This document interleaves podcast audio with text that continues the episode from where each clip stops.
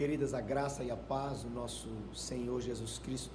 Sou o pastor Marcelo, pela graça do Senhor, pastor efetivo na Igreja Presbiteriana da Madalena.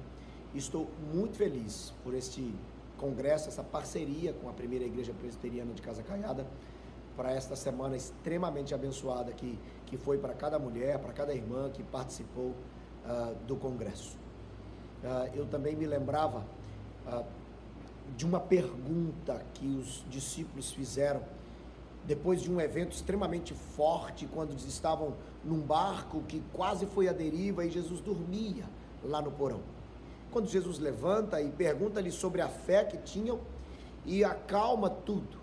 Ao final da narrativa ou do, deste bloco, eles perguntam assim: Quem é este que até o vento e o mar lhe obedecem? E eu me, me vi pensando por mais uma vez nesta pergunta deles. Claro que o grande segredo do texto está no poder do Cristo em ter o controle absoluto de todas as coisas, inclusive da criação. Mas o intrigante para mim é que o assombro deles, o espanto deles, o medo deles, é porque eles não sabiam quem estava ali. Eles não entenderam que quem estava ali era o Cristo, o enviado de Deus.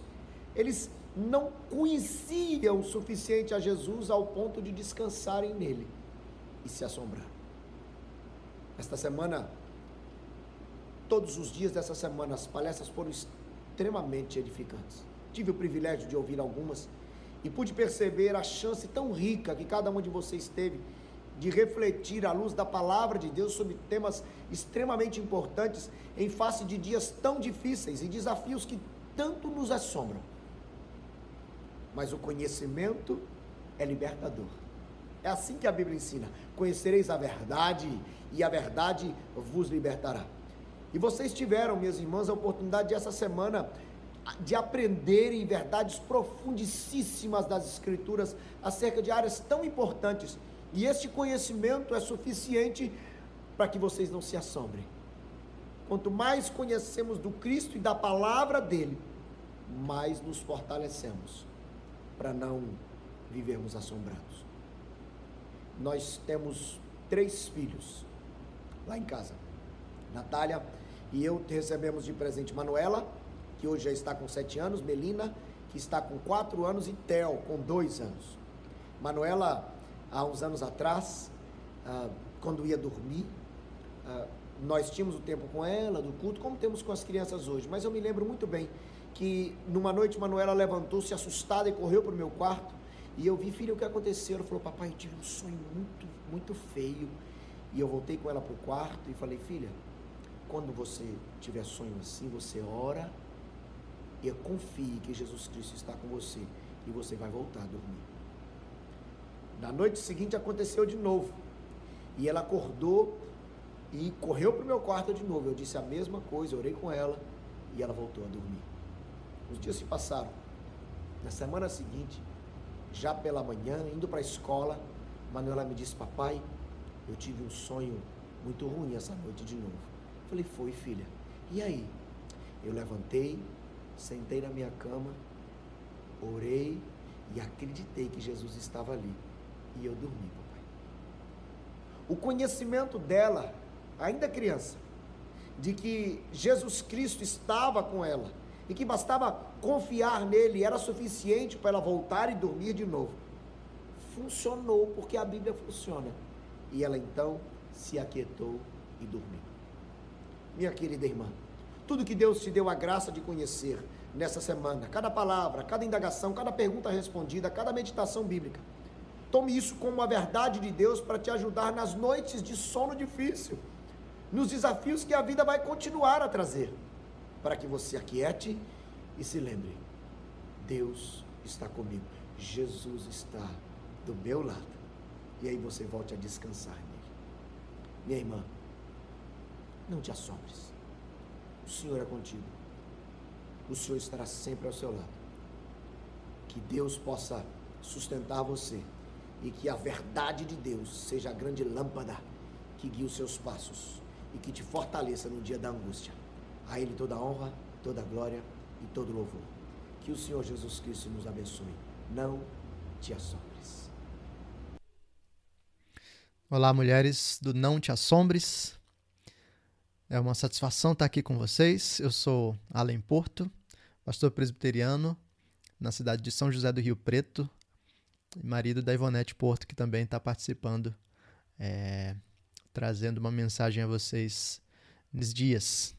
É, é uma alegria estar tá, tá junto de vocês, é, para a gente pensar sobre coisas que são tão importantes para a nossa caminhada e reavaliar algumas questões que tocam lá no íntimo do nosso coração. Hoje a gente vai falar sobre esse tema importante da resolução de conflitos. E eu quero basicamente trazer para vocês alguma perspectiva acerca dos nossos problemas e das respostas bíblicas para a gente poder caminhar bem na direção da paz. Vale a pena também dar o, o, o alerta né, de que ah, algumas das imagens que vocês vão ver, ou talvez algumas das aplicações que eu vou usar, são mais é, direcionadas ao contexto do casamento, porque esse, esse período de pandemia tem feito surgir uma série de conflitos nesse campo relacional específico. Mas de modo nenhum, a ideia aqui é desconsiderar é, as mulheres solteiras ou as divorciadas ou as viúvas que também experimentam dilemas relacionais e que podem aplicar os mesmos princípios discutidos ah, aqui, enquanto nós é, pensamos né, no ensino bíblico ao longo dessa, dessa mensagem. Ok? Então, eu não vou fazer exatamente uma exposição bíblica, mas eu quero convidar você a pensar biblicamente a partir desses pontos que nós vamos nós vamos discutir.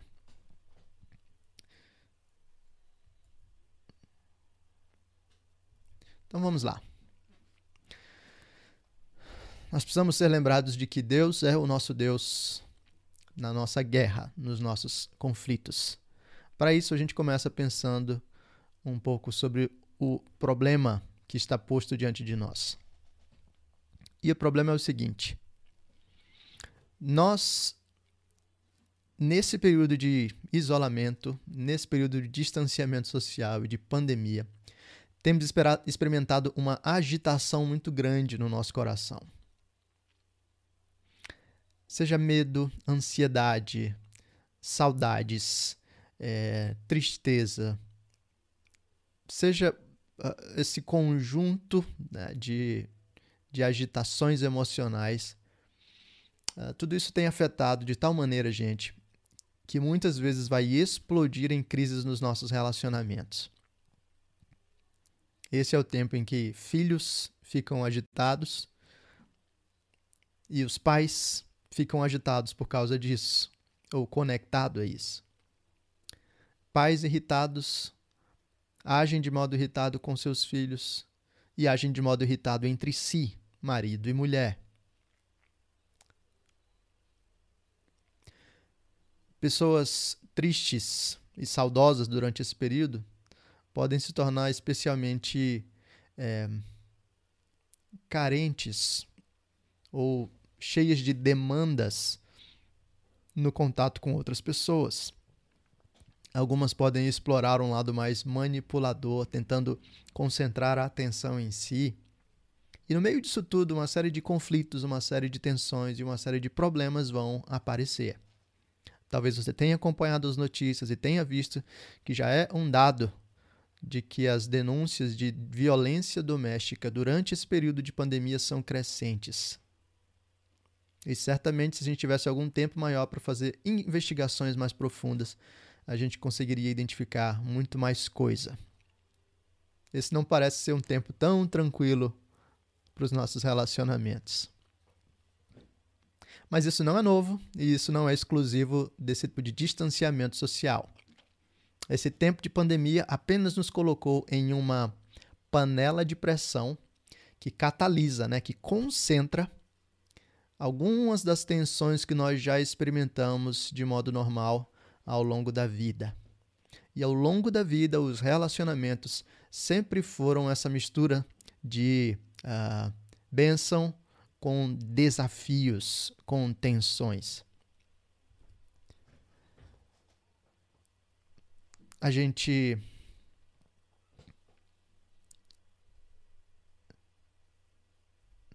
a gente casa e casa sonhando, esperando que tudo seja uma maravilha, e de repente, logo nos primeiros dias de casados, a gente começa a perceber que existem duas pessoas bastante diferentes.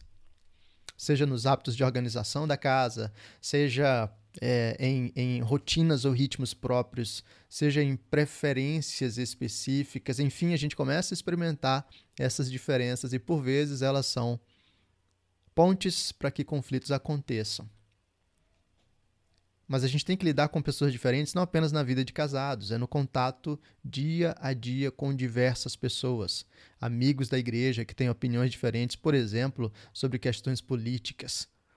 Ou pessoas que fizeram algum mal a nós, amigos que nos traíram, pessoas que falaram coisas de nós e nos machucaram chefes que não nos entendem e tantas coisas assim manifestam como os relacionamentos podem ser um campo muito difícil e podem ser um verdadeiro campo de batalha é, em vários momentos. A gente tem um problema relacional que precisa ser considerado por nós. Porque, por vezes, é exatamente pelo fato de nós não termos ferramentas bíblicas para lidar com esses conflitos que nós acabamos experimentando fragmentações profundas, a perda de relacionamentos e caminhadas que são bastante é, machucadas, feridas por respostas que não são saudáveis. Para que a gente possa, então, é, pensar em como caminhar melhor, eu quero sugerir para vocês um caminho um caminho bíblico para a resolução de conflitos. E esse caminho é composto aí dos passos que vocês estão uh, percebendo, ou dos pontos que vocês estão percebendo. Visão, raiz, hábitos e aliança. Enquanto a gente pensa sobre como Deus é o nosso Deus nas nossas guerras, nos nossos conflitos, eu quero convidar você a observar como uma caminhada que observe esses pontos pode ser profundamente transformadora para a qualidade dos nossos relacionamentos e para trazer de volta vida, alegria, paz e beleza no modo como nós lidamos uns com os outros. Seja marido e mulher, pai, filho, irmão, irmã, amigos ou outros relacionamentos que, uh, que você tem experimentado. Mas o que, que significa isso? O que, que são esses aspectos? A gente vai caminhar por eles perceber como é que a graça de Deus nos conduz em tudo isso. Primeiro ponto é o ponto da visão. E eu realmente acredito, essa é uma premissa para mim bem, bem fundamental, de que o modo como você enxerga a realidade vai fazer muita diferença sobre, é, no modo como você responde a ela.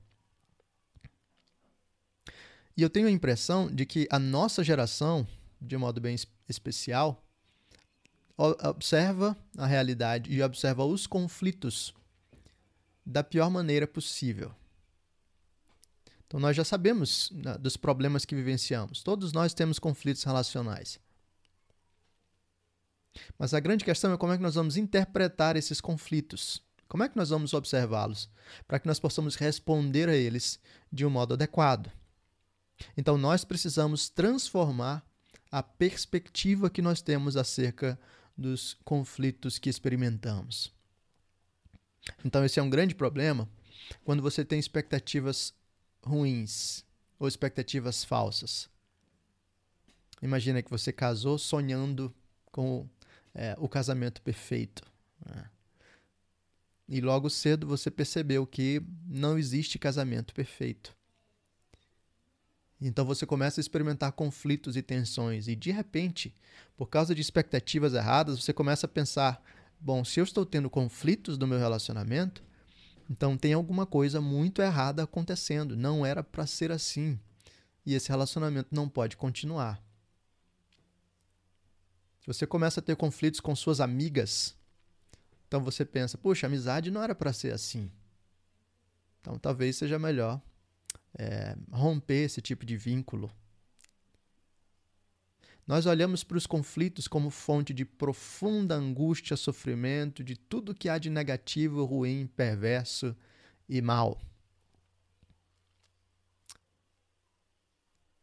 E é claro, nenhum de nós precisa gostar de conflitos. Ah, de fato, conflitos não são agradáveis. Mas e se nós pudéssemos ter uma perspectiva diferente? O apóstolo Pedro fala lá em 1 de Pedro, capítulo 1, versículo 7. Para que uma vez confirmado o valor da vossa fé, muito mais preciosa do que o ouro perecível, mesmo apurado por fogo, redunde em louvor e glória e honra na revelação de Jesus Cristo. Pedro está escrevendo para uma igreja que passava por lutas, uh, tribulações profundas, perseguição, por vezes o risco até mesmo de perder a vida. Mas Pedro oferece para eles uma perspectiva diferente.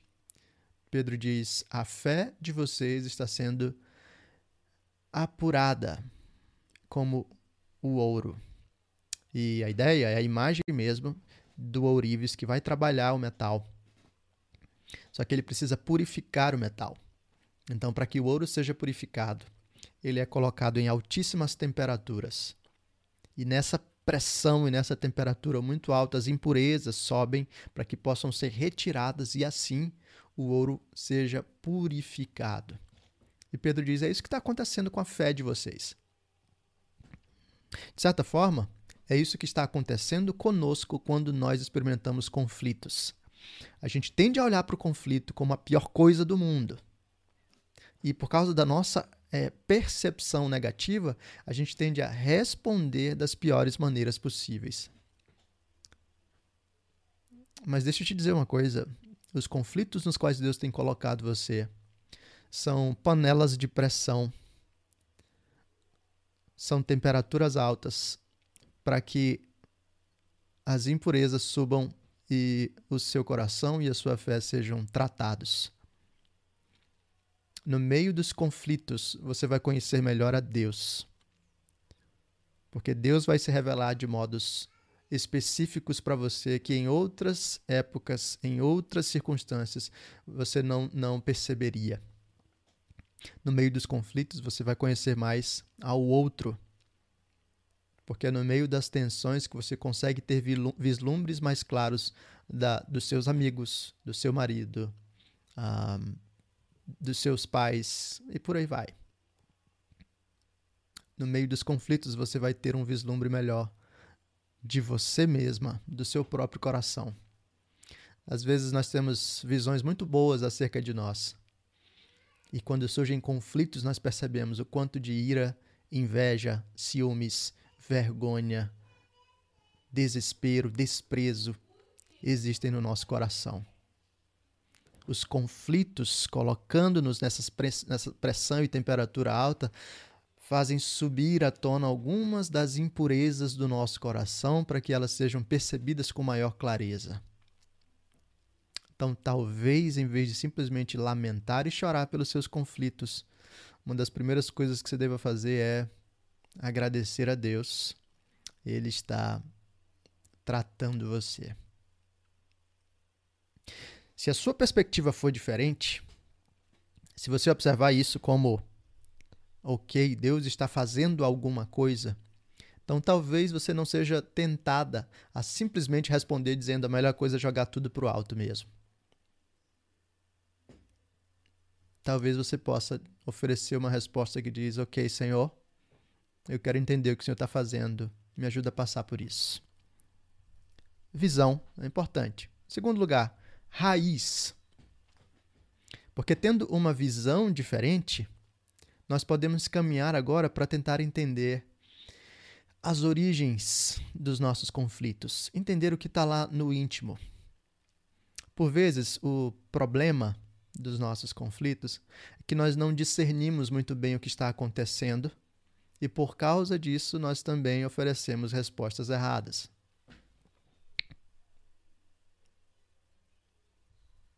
Um exemplo disso é que nós normalmente colocamos a culpa dos nossos conflitos ou a responsabilidade pelo problema no outro. Se eu grito com a minha esposa, ou se eu grito com o meu amigo, eu tendo a justificar dizendo, eu posso até pedir perdão, né? Ou pedir desculpas. Mas aí eu faço isso dizendo, me desculpa, é que sempre que você fala desse jeito, eu, eu saio de mim. Me desculpa, mas é que você não queria me ouvir. Me desculpa, mas é que. É, enfim, eu, eu, a gente pode colocar não apenas a culpa no outro, pode colocar a culpa nas, é, nas circunstâncias, né? Desculpa, mas eu tô na TPM. E sem discernir adequadamente as raízes dos nossos conflitos, a gente cria desculpas que nos fazem fugir da responsabilidade pelas nossas ações no conflito.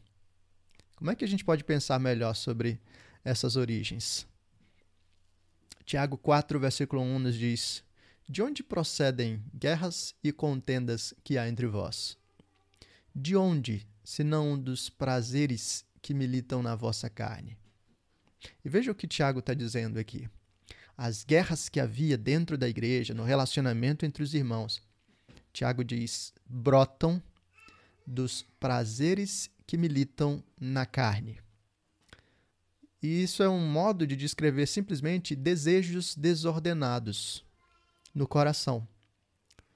Tiago está dizendo: nós brigamos, nós temos conflitos, porque nós temos esse embate de prazeres militando, desejos desordenados no meu coração, que, ah, em conflito com desejos do coração de outro, ou em conflitos mesmo com a realidade que não se dobra aos meus desejos, me colocam numa posição de embate, guerra, irritação, agressividade. Existem dois autores que falam de uma caminhada progressiva uh, nessa idolatria uh, de, de, de alguns desejos, né? de como esses desejos progridem em nosso coração para tomar o lugar de Deus. O Ken Sande e o Tom Rabe escreveram um livro chamado Os Conflitos no Lar e as Escolhas do Pacificador. E é muito interessante como eles descrevem isso. Eles falam sobre como nós temos um desejo, seria um primeiro movimento, e tudo bem, o desejo é bom. Eu quero, por exemplo, ter mais tempo com a minha esposa, ou eu quero o respeito do meu amigo eu quero que as pessoas sejam educadas comigo, enfim. E esse desejo é bom, não tem nenhum problema com ele. Mas em algum momento esse, esse desejo vai crescendo no nosso coração e do eu desejo nós passamos a assumir uma postura de eu exijo. Nós passamos a interpretar esse desejo como uma necessidade. E aí você diz: eu preciso de tempo com o meu marido, eu preciso do respeito do meu amigo, eu preciso que as pessoas falem baixo comigo, eu preciso disso ou daquilo. Preciso que as pessoas concordem comigo, sei lá. Quando eu passo a exigir e ver o desejo como uma necessidade, o meu relacionamento com as pessoas já passou a ser transformado. Porque agora eu olho as pessoas como ah, pessoas que me ajudam a ter aquilo que eu desejo e que eu acredito que eu necessito, ou como pessoas que atrapalham uh, que eu tenha a minha necessidade atendida. Quando essas paixões militando na minha carne entram em choque com o que outras pessoas estão fazendo, o conflito está estabelecido. Então eu posso passar para um terceiro passo. Eu desejo, eu exijo, eu julgo. Porque agora eu passo a julgar, inclusive, as motivações do que o outro está fazendo.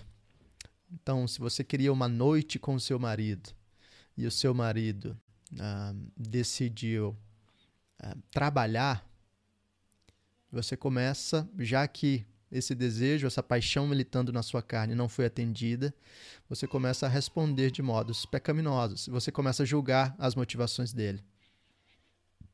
Você pensa, esse cara não me ama. Ou será que ele tem outra? Ou ele não, ele não tem prazer, ele não tem alegria em estar comigo, ou ele está fazendo de propósito só para me deixar irritada. A gente começa a inventar e imaginar uma série de coisas. A gente é bom em fazer isso, né? Com cônjuge, com amigos, a gente é, pensa no meio de um conflito que, por exemplo, o amigo que falou alto com a gente não nos respeita ou nos odeia ou está tentando sabotar a nossa imagem diante das outras pessoas, está tentando nos expor para todo mundo e por aí vai. A gente cria uma série de juízos das intenções, das motivações do outro no nosso coração. E se o outro já está julgado, só falta a gente condenar, né? Então, eu desejo, eu exijo, eu julgo e eu castigo. Agora nós respondemos ao outro segundo a nossa justiça e segundo a nossa ira. Seu marido não dedicou a noite para você, então agora você vai puni-lo.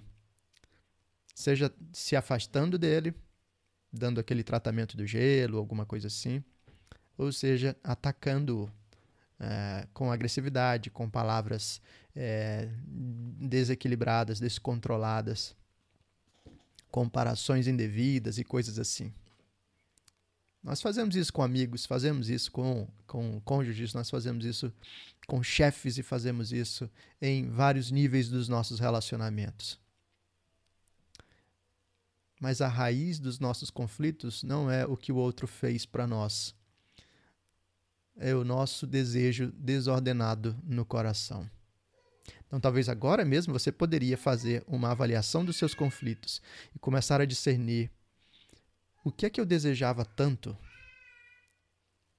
que me colocou nessa posição.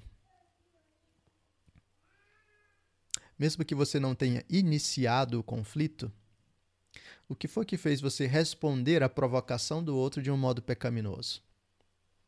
Se o outro chega irado gritando e você grita de volta, Será que você não desejava o respeito do outro, ou desejava é, algum tipo de, de postura que, ao não receber, tirou você do eixo, controlando o seu humor a ponto de você responder pecaminosamente? Quando nós discernimos as raízes, é possível que o problema seja tratado de um modo mais eficaz de um modo mais bíblico. É possível que nós assumamos as responsabilidades daquilo que temos feito e possamos tratar na raiz, segundo o Evangelho, derrubando os ídolos do nosso coração e assim um, deixando que o verdadeiro Deus nos coloque em uma posição de paz no coração para podermos olhar uns para os outros e responder de modo santos. Visão? Raiz e hábitos. O ponto agora é de cultivar o amor. A imagem está falando sobre um casal, está demonstrando para você um casal, mas novamente pense nisso na amplitude de relacionamentos, ok? Nós precisamos de hábitos relacionais que estabeleçam um cultivo de amor íntegro e de equilíbrio no relacionamento.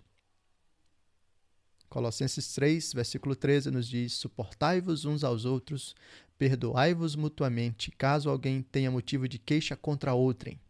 Assim como o Senhor vos perdoou, assim também perdoai vós. Eu quero sugerir, é, o texto de Colossenses fala bem claramente sobre o perdão, eu quero sugerir três hábitos relacionais fundamentais que nós devemos cultivar nos nossos relacionamentos: o hábito da confissão, o hábito da confrontação e o hábito do perdão. Isso precisa fazer parte da nossa dinâmica relacional continuamente. Isso nos protegerá de ter esses picos de tensão nos conflitos mais intensos. E isso poderá nos ajudar, quando nós tivermos esses picos, a resolver melhor as coisas. Então, o primeiro deles é confissão nós precisamos aprender a confessar as nossas falhas é, uns aos outros no meio desses conflitos. Há um grave problema aqui, que é o fato de que nós confessamos errado. Ah, por exemplo, em vez de pedir perdão, a gente pede desculpas. E a gente eh, pedir desculpas é dizer não me considero culpado. Enquanto pedir perdão é dizer eu sou culpado e eu preciso que você me perdoe. Há uma diferença, tá? Bem, é, bem intensa de, de atitude aí. Mas não apenas isso, não apenas a palavra né, faz diferença, como também os modos como nós manifestamos a nossa confissão. Então, lembra do que eu falei lá? A gente costuma transferir a responsabilidade.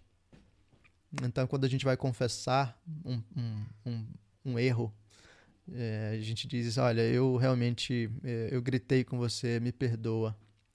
Mas é que você falou aquilo e eu fiquei irado. Então, o que, que a gente está fazendo aí? Quando a gente confessa, mas usa expressões como mas, como se, se você não tivesse falado aquilo, eu não responderia daquele jeito. É, quando a gente está confessando e utiliza esse tipo de expressão, a gente está dizendo: você é o culpado de eu agir do modo como eu agi. E isso não é assumir a responsabilidade. Confessar é assumir a responsabilidade pelo nosso erro. Se nós tivéssemos o hábito mais frequente de reconhecer a responsabilidade pelos nossos erros, nós não entraríamos em conflitos maiores ou em disputas né, para ver quem tem a razão final. Nós poderíamos simplesmente reconhecer: eu errei nisso. Me perdoe. Então, confessar sem utilizar si, sem utilizar mais, sem utilizar o talvez, talvez eu devesse ter feito algo diferente. Não, você sabe que deveria ter feito algo diferente. Então, confessar, confessar honestamente, assumir a responsabilidade, deixar o outro perceber que você entende o que ele experimentou. Eu sei que isso deve ter sido muito pesado para você. Eu sei que sempre que eu comparo você com a sua mãe, isso tem um efeito muito, muito, muito duro sobre o seu coração. Me perdoa porque eu fiz isso. Me perdoa por ter exposto você na frente das outras pessoas. Eu sei como isso é vergonhoso é, então, demonstrar que você entende o que o outro experimentou na confissão pode ser muito útil para que de fato vocês possam caminhar para um acerto de contas. Porque às vezes você acha que fez a confissão, mas você só fugiu da responsabilidade. Confissão é um dos hábitos fundamentais. O segundo hábito é o da confrontação. Primeiro eu confesso porque a primeira avaliação que eu tenho que fazer no meio do conflito é a do meu próprio coração. Normalmente a gente só olha para o outro e para o erro dele, mas eu tenho que olhar para o meu coração. Por isso eu começo confessando. Depois eu ajudo o outro a olhar para o erro dele. E aqui também eu preciso de sabedoria na confissão, na confrontação. Porque eu vou demonstrar o erro do outro, não colocando uma condicional, né? Eu errei porque você fez isso. Eu assumo a responsabilidade completamente pelo que eu fiz. E agora deixa eu ajudar você a olhar o que você está fazendo de errado. Eu faço isso com um espírito de amor. O objetivo é ganhar o outro para que o relacionamento seja restabelecido. O objetivo não é desabafar. O objetivo não é colocar o outro lá embaixo. O objetivo não é me vingar. Então eu preciso ajustar as minhas motivações. Eu preciso falar a verdade em amor, como Efésios 4,15 nos apresenta. Eu preciso estar disposto a ouvir também, porque às vezes eu julguei o outro sem entender adequadamente o que ele estava fazendo. Então, quando eu confronto, eu tenho que dar espaço para o outro falar também. E se essas coisas estão acontecendo, confissão, confrontação, é possível caminhar para o terceiro hábito relacional, que é o hábito do perdão. Nenhum relacionamento consegue ser reajustado, solucionado, se o perdão não estiver presente. E aqui, de novo, nós temos problemas. Nós temos problemas para confessar, temos problemas para confrontar e temos problemas para perdoar. Porque nós entendemos o perdão errado. Nós achamos que perdoar é esquecer. Nós achamos que perdoar é dizer tá tudo bem. É... Nós achamos que para perdoar tem que ser tranquilo. Se não está tranquilo é porque não, não ah, tem alguma coisa errada. Mas o que é perdoar? Perdoar é assumir a dívida do outro. O outro me deve e eu digo para ele simplesmente: você não me deve nada, eu vou assumir o prejuízo. Isso é perdoar. Por causa disso, o perdão é sempre difícil, é sempre doloroso.